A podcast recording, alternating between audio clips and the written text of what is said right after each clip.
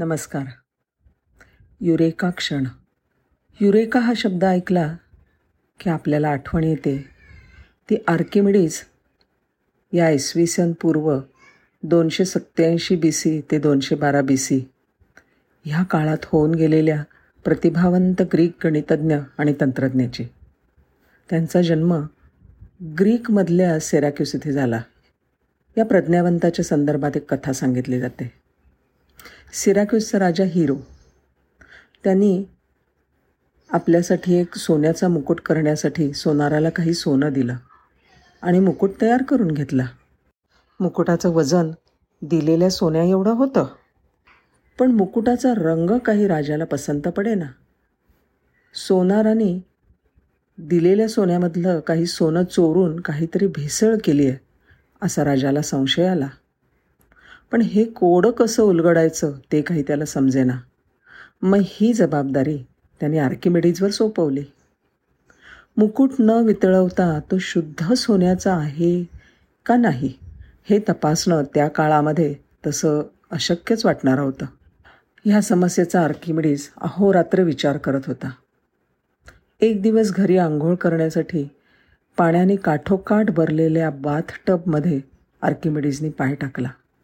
आणि त्यातनं बाहेर पाणी आलं. त्या सांडणाऱ्या पाण्याकडे आर्किमिडीज पाहतच राहिला. मग नंतर तो पूर्ण जेव्हा पाण्या बाथटबमध्ये गेला त्यावेळेला आणखीन पाणी बाहेर पडलं.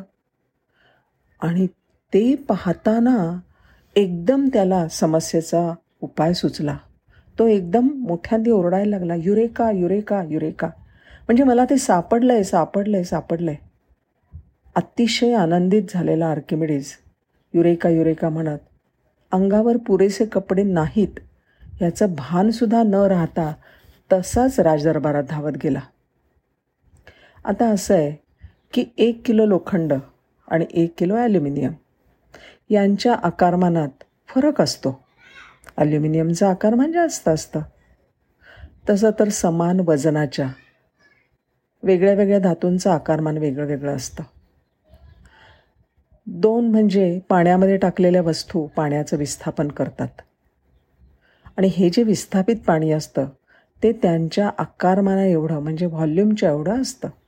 उदाहरणार्थ एक किलोग्रॅम वजनांचा लोखंडी घन काही पाणी बाजूला सारतो.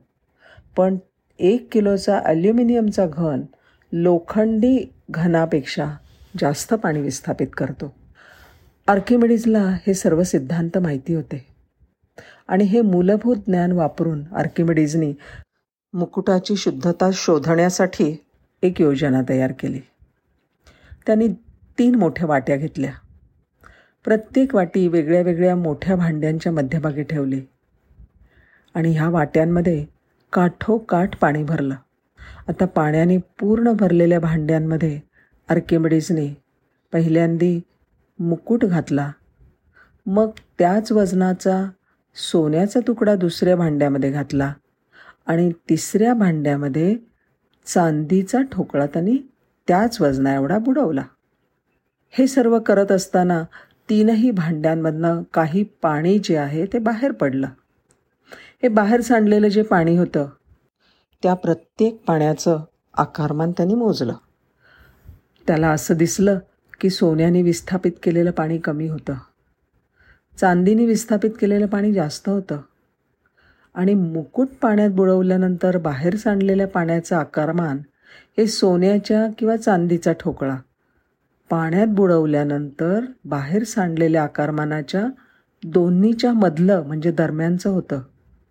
म्हणजे तो मुकुट नाधड सोन्याचा होता नाधड चांदीचा होता. म्हणजे मुकुट सोने आणि चांदी. ह्या दोघांचा मिळून केला होता. म्हणजेच सोनाराने सोन्यामध्ये चांदीची भेळ केली होती. असा अचूक निष्कर्ष आर्किमिडीजने काढला. त्या सोनाराचं नंतर काय झालं असेल कोण जाणे.